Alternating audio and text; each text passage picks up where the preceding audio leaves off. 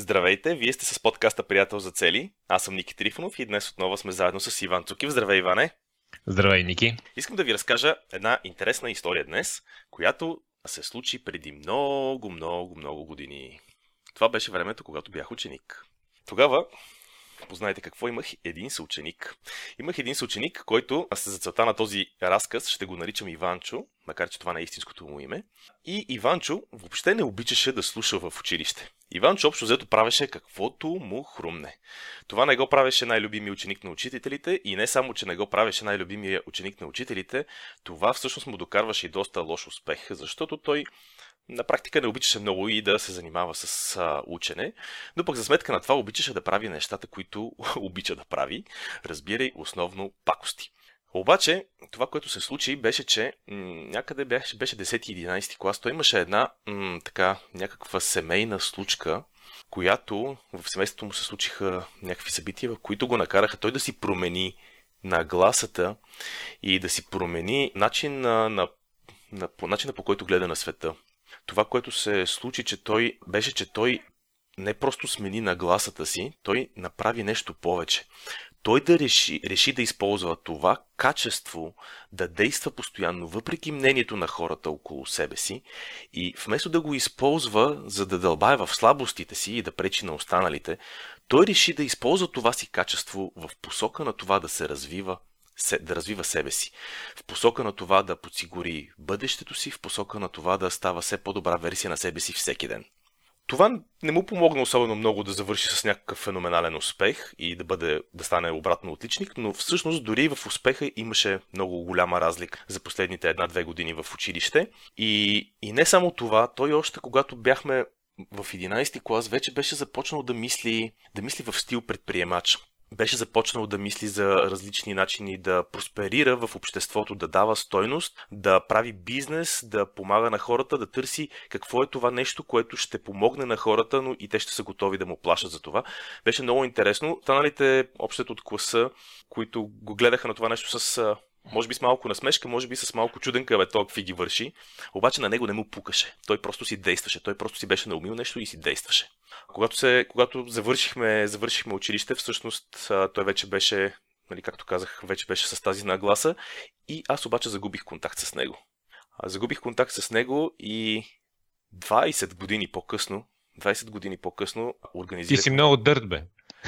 Аз съм само, аз съм само на 120 години, бе, са какви... Що да са? Има още а, да, толкова много пред мен. Живота е пред мене. Визия, визия, визията ти за здраве е с много дълъг живот. Добре, окей. Okay някъде около там до към 250, ще го мислим после. Въпросът е, че 20 години по-късно организираме среща, организираме среща с, с класа и а, започваме да си пишем с този човек. Първото нещо, което ми прави впечатление, пишехме си по месенджер, си пращахме съобщение във връзка с организацията на срещата. Първото нещо, което ми прави впечатление, е колко този човек колко е позитивен, колко е такъв отзивчив, нали, организираме се, кой ще ходи да купи цветя, кой ще ходи, кой кого ще вземе. В крайна сметка се разбираме, че аз ще тръгна с него и когато се виждаме, се оказва, че този човек живее в някаква къща за милиони в полите на Витуша. И, ме, и когато тръгнахме заедно с него за срещата, ме качи в някаква супер скъпа лимузина, някакво BMW, аз много не ги разбирам BMW-тата, но някаква, някакъв последен модел, огромна дълга кола. Феноменално заговаряме се с него и се оказа, че въпросният човек, Иванчо го наричам, нали така? Иванчо да не сбъркам името, но Иванчо се оказа, че всъщност през тези години много пъти е правил различни опити за бизнес. Някои са били успешни, някои не толкова успешни. Кризата му е убила някои от бизнесите. Но в крайна сметка той е продължавал да си прави действията, които си е наумявал. Продължавал е да се движи в посока към това да се развива себе си, да бъде успешен. И това, разбира се, беше супер очевидно, в смисъл човека, много готин човек, нали, с очевидно, очевидно измерим успех, съдейки по това къде живее, с какви коли се движи. И истината е, че нали, просто той беше намерил начин да използва качеството си, което нали, много хора използват за да затънат и да, да задълбаят в слабостите си, той се беше научил да го използва в посока на това да се развива. По-така интересното е, че то не е по-интересното ми. В същото време много интересно се оказа, след като си видяхме на, на срещата с, с класа, че много от хората, които на мене, когато завършахме, ми изглеждаха, ми изглеждаше, че знаят много, че могат много, се оказа, че все още чакат перфектната възможност за да действат. Тази така история ме навежда нали, на, в посоката, че действията са супер важно нещо. Разбира се, този мой приятел беше правил през годините различни промени в посоката си на действие, но най-важното той не беше спрял да действа. И днес ще говоря за това, за което ще говорим, е всъщност за важността на действията като отново сме разделили нещата на 4 нива. Тоест 4 нива на вярвания, свързани с това дали трябва да действаме по мечтите си и дали можем да действаме по мечтите си. Да, всъщност изненадата е, че всъщност епизодът е за темата на епизодът е за действията. Добре, нека да започна с първото ниво. Както и в предходните епизоди сме, сме ги подготвили предварително, така че аз ще прочита първото ниво, което е обичам да мечтая. Мисля, че постоянното следване на цели убива удоволствието от живота. Следването на големи мечти изисква много големи усилия и жертви. Какво тук е специфично според тебе, като аз мога да кажа, че виждам, че наистина човек, който обича да мечтае, може да го избере тук. И пак припомням, тези нива няма, няма добри и лоши нива. Може всеки да се припознае в някои от тези неща. Тук в това ниво, това, което аз виждам е, че всъщност човек обича да мечтае, но иска да бъде по-гъвкав, по-свободен и наистина смята, че ако преследва много упорито целите, това може да убие така удоволствието от живота и да е винаги в някакво напрегнато, тревожно състояние, с а, проблеми на главата. Докато просто да си мечтаеш и да, и да се носиш по течението, може да ти е по-приятното нещо, малко по така източна философия, нещата ще се случат сами. От само себе си. Подкрепим това, че повечето хора наистина обичат да мечтаят. Казвам повечето, защото не знам, но явно има и хора, които и, и така, човек може да се сблъска с тях, които дори това не обичат да правят. Но да кажем, че те не са че те, не са, че те са малко, че не са част от нашата аудитория. Със сигурност не ни слушат подкаста. И със сигурност да, не слушат подкасти и не четат статии за постигане на цели. Да, наистина всички ни обичаме да мечтаеме. Това, което ти каза преди мъничко, че нали, постоянното следване на цели убива удоволствието от живота и че следването на големи мечти изисква много усилия и жертви. Всъщност това са две ограничаващи вярвания, зад които стои, зад които стои вярването, че скритото вярване, че това да действаме по целите си освен, че, нали, че действието по целите, че самите действия убиват удоволствието и че самите действия трябва да са супер масирани, супер много, да изискват много усилия и жертви. Това не е така тясно разпространено вярване, това е вярване, което може да се срещне общо взето, общо взето често. Така, предимствата са, че, нали, ако трябва да говорим за някакви предимства и недостатъци, предимствата са, че човек може да си живее в мечтите. Ако, да, ако човек реално погледнато е достатъчно живее достатъчно дълго време в мечтите си, в мислите си и в главата си и тези мисли са свързани с неговите мечти. Дори да не действа по тях, той може би ще живее, това не съм много сигурен дали е възможно, но може би пък ще успее да живее живота си като един мечтател. Виж, това звучи много романтично. Може да си живее живота като един мечтател, който нали, винаги си мечтае някакви работи и и даже хората пишат за него различни поеми и разкази. Да, звучи много романтично, мечтателят. Само, че да, реалността се показва, че мечтателите обикновено се превръщат след няколко години в хейтери, за съжаление. И това са хората, които казват Терминал 2. Нали, те са измислили тая, тоя велик лав. В тази държава нищо не става. Аз си го мечтавам, а то не ми се случва. Я дай да отидем на друго място, защото там нещата ще се случат по-добре. Да, какви са недостатъците според тебе? Ами, недостатъците са това, че очакваш живота да ти се случи и няма действие от твоя страна, мечтаеш си, но нещата не се получават. И ако останеш на това ниво, ти си окей, okay, но ако искаш много да, да ти се случат нещата, които си мечтаеш, а те не ти се случват, защото не предприемаш действия, всъщност можеш да попаднеш в една много тъмна така страна на нещата, да изпаднеш в депресивни състояния, да изпаднеш в негативизъм и да изпаднеш в едно такова усещане, че нямаш контрол на нещата. А, тоест, ти не знаеш как да ги случваш а, сам, съответно те не ти се случват на теб и ти си в, а, буквално в депресия. И за да не се случва това, решението е, може би, просто да се мине на едно ниво по-нагоре.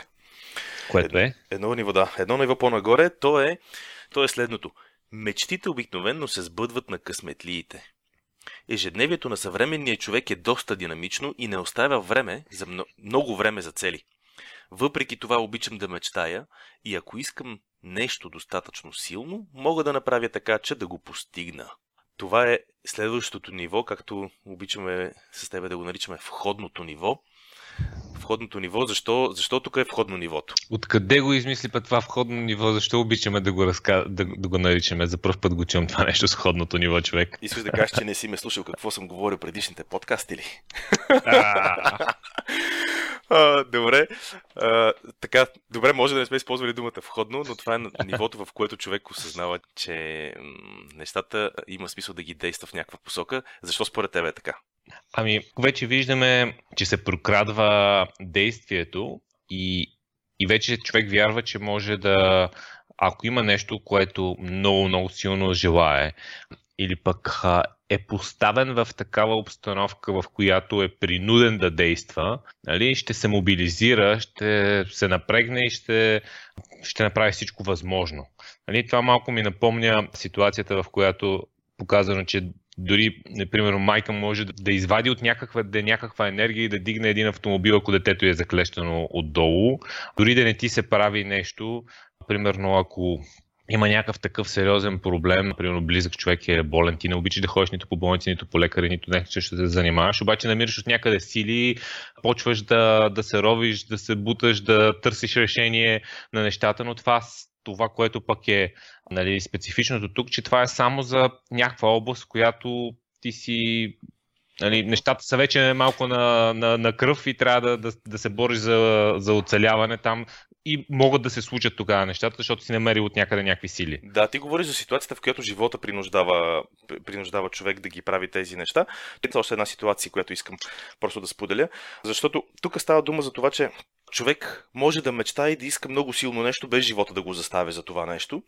И въпреки, че човек вярва, че всъщност тези неща, хубавите неща, мечтите му се случват само на другите хора, само на късметлиите, истината е, че когато се мине едно ниво на абе това го искам твърде много, когато се мине това ниво, тогава всъщност хората започват да действат, тогава м- тогава всъщност въжи а, тази част от изречението, което казва, ако искам нещо достатъчно силно, мога да направя. Мога да направя така, че да го постигна. Тоест, аз затова го наричам, затова ги наричам винаги тук второто ниво, затова го наричам входно, защото на практика тук, за, тук, тук идва осъзнаването, че човек може да, да, да си движи сам нещата, да, опитвам се да избегна в момента думата контролирам, защото човек може да насочва нещата в живота си как да му се случват и точно това е, точно това се случва в това ниво и то според мен е много готино ниво, защото когато човек постигне първото нещо, което си е пожелал, което си е поставил като цел, познай какво се случва, може да качи нивото.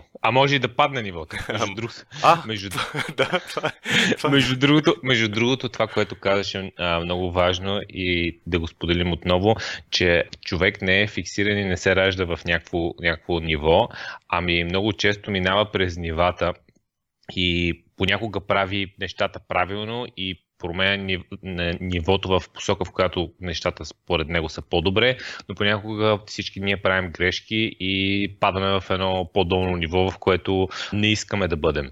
А така че всички ние не сме фиксирани в едно ниво и реално минаваме през нивата в различни периоди от а, живота си и дори различни три месечия може, а, може да сме в а, различно ниво. Ние даже минали път с тебе споделихме, или миналия или по-миналия епизод, беше когато споделихме, че много често сме минавали между нивата, между третото и четвъртото ниво, където си споделихме, че сме свичвали доста. Свичвали, виж какви хубави думи български използвам. Сменяли сме нивата между трето и четвърто няколко пъти. И да, това е факт. Винаги, почти навсякъде тук в тези в тези последните подкасти, където говориме за четири нива, сме били и в четирите нива, почти навсякъде. Нормално е. Това са, това са различни вярвания, които човек с времето, с, в живота си, просто започва от някъде. Съвсем нормално е да бъде на някакво ниво, по някакви причини. Смисъл, някой човек може да започне и от трето ниво, примерно, нагоре да тръгне. Това зависи от средата, която го обкръжавала. От, най-вече от хората в детството, може би, защото тогава се формират нашите вярвания. Трите фактора родител, учител и приятели в детството, те са супер определящи. И ако човек е бил в такава среда, че тя го е дигнала предварително, окей, супер, идеално. Но не с всички се случва така, даже много често, с, пак казвам, ние сме били, повечето пъти сме били на четирите нива. Сега хубавото на това, на това второ ниво, което продължавам да наричам аз входно, най-си четвъртото тогава ще го кръстиме изходно. защото, защото след четвъртото вече нагоре си само, само оставаш Господ и и си на, на изходна позиция си вече. Сега, а, на второто ниво, хубавото му е, че когато човек разбере, види, че се постигат някакви готини резултати, започва да мисли в посока как това да стане за повече неща от моя живот. И тогава се стига до трето ниво. А третото ниво е Съгласен съм, че когато човек има мечти, се отваря за различни възможности. Осъзнавам обаче, че в миналото нещата може да са се случвали по случайност, но по-често като резултат от мои действия. Постигането на цели изисква много труд и упорита работа. Това е супер ниво, между другото. Точно, точно в посока на това, че човек вече иска да си постига и в другите области на живота мечтите. Съвсем нормално е вярването, че постигането на цели изисква много труд и упорита работа това ниво на мен, е, на мен ми е много познато, особено с многото труд и упорита работа. Това ми е, нали, до ден днешен си ми е някакво такова вярване, което ту, ту се включва, ту се изключва. Ограничаващо вярване ли е? Вдъхновяващо вярване ли е? Не знам, но тук в това ниво човек се е сблъскал с различни неща при постигането на, на целите си. Видял е, че могат да се случват нещата и обикновено поради, най-често поради липсата на правилна система и правилен подход към постигането на цели, и правилна не само система и подход, правилна нагласа към постигането на цели. Това с нагласата е супер ключово. А когато нямаме тези неща се тъпнати предварително, тогава всъщност се оказва, че ние хвърляме супер много усилия и труд в посока на целта си. Истината е, че те са малко разхвърляни тези усилия и труд, но въпреки това смисъл м- раз, наляво, надясно и в крайна сметка стигаме до посоката, в която, до мястото, където искаме да стигнем, но сме положили много усилия и труд, което ни ам, създава вярването, че за да се случват нещата са необходими много усилия и труд и упорита работа. Да, това са, ти, ти знаеш, че аз имам а, така някои как го кажа, на наименование на тези нива и аз го наричам това нивото на, на победителите. И тук наистина нещата нали, са тук всички целеустремени хора нали, стигат това ниво или тръгват от това ниво, постигат си нещата, обаче то винаги е за сметка на някакъв упорит труд, винаги е за сметка на, примерно, много често е за сметка на здравето, винаги имаш усещането, че не ти стига времето, ти постигаш много резултати, успяваш в целите си, които искаш, нали, примерно финансови цели, кариерни цели, може и други цели, но това коства страшно много усилия и заради това ниво от време на време даже, даже известни личности и не само известни личности пускат доста провокативни вярвания, които как го кажа, слагат сол в раната малко, че постигането на цели е само моментно състояние, че целите ограничават щастието, че ти ще се напъваш, напъваш, обаче в един момент си постигнеш целта и след това стоп, нали, какво се случва, ти си празен. И в един момент хората, нали, виждам, че доста хора почват да вярват в, в това, че по този начин се случват нещата и че наистина целите са нещо, което ти пречи да бъдеш щастлив тук и сега, което за съжаление според мен е доста плитко мислене и не, е, не, не се задълбава и не, или по-скоро тези хора не знаят, че има четвърто ниво, което аз наричам нивото на вдъхновените, което направо те кара да така, малко се едно летиш над земята и нещата се получават много по-елегантно, без тези усилия и не се получава това прегаряне, което тук се получава. Ти сега искаш да прескочиш много бързо на нивото на вдъхновените. Между другото, понеже стана интересно, искам да кажа, докато ти разказваше това за третото ниво, за нивото на победителите, на победителите в главата ми човек си представих как победителите какво правят. Драпат, драпат нагоре, постигат успех, успех, успех, успех и в един момент обаче уменията им ги завеждат до едно място, на което те вече са успели с някакви неща, но същите тези умения те няма да ги отведат по-нагоре, защото те трябва да се научат на нови неща. Какво се случва? Какво се случва на това ниво? Победителите започват да стръгълват, каква е думата на български, започват да страдат, започват да се борят с всички сили, само и само да излезат от платото, в което се намират. И тук това е момента, в който те вместо да имат удоволствие и радост от това, което вече са постигнали, всъщност това са хората, които в този момент в този момент, реално погледнато, те страдат. Те правят абсолютно всички възможни действия и неща и се ядосват и не става и ще направя и това, и другото, и третото, и петото, за да могат само и само нещата да тръгнат отново нагоре, отново в посока развитие. И това нещо, това нещо според мен е може би някой път трябва да направим моделен подкаст, ще е много интересно да поговорим за всичките нива. Първото ниво, ще, ще върна назад, първото ниво е нивото на жертвите. Там пък хората са винаги жертва на съдбата, съдбата правителството, семейството или на, на нещо с си жертви. А пък следващото ниво, както ти вече каза, е нивото на вдъхновените. Какво е нивото, нивото на вдъхновените? Така, нивото, то е следното.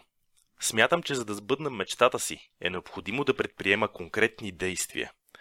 Мога да получа помощ от хората около себе си, но без сам да правя каквото е нужно, няма как да стане. Вярвам, че с действията си и първите резултати ще трупам опит и увереност и ще намеря правилния път. Тук супер ключовата разлика спрямо предишното ниво, спрямо третото ниво на победителите, е, че тук човек предварително знае, че с резултатите ще трупа опит и увереност. Тоест, когато човек... Винаги, когато започнем да правим нещо първоначално, с първите стъпки, нещата по един или друг... Късмета на начинаещия. Нещата по един или, другия, по един или друг начин а, потръгват и почват да се развиват. И след това има застой. Отивам в фитнеса, първи един месец, вау, страшни резултати, на втория месец даже се връщат обратно на, леко надолу нещата. Примерно. Или пък започвам да правя някакъв бизнес, началото всички много добра обратна връзка, нещата тръгват и после обаче на втория месец негативна обратна връзка, недоволни клиенти и така нататък. Примери колкото иска човек. Въпросът е, че в нивото на вдъхновените хората го очакват това нещо. Те знаят, че това е момента, в който те на практика, трудният момент, това е момента, в който трупат опит, това е момента, в който трупат уроци. Защото в нивото на вдъхновените провали няма, в нивото на вдъхновените има, има уроци.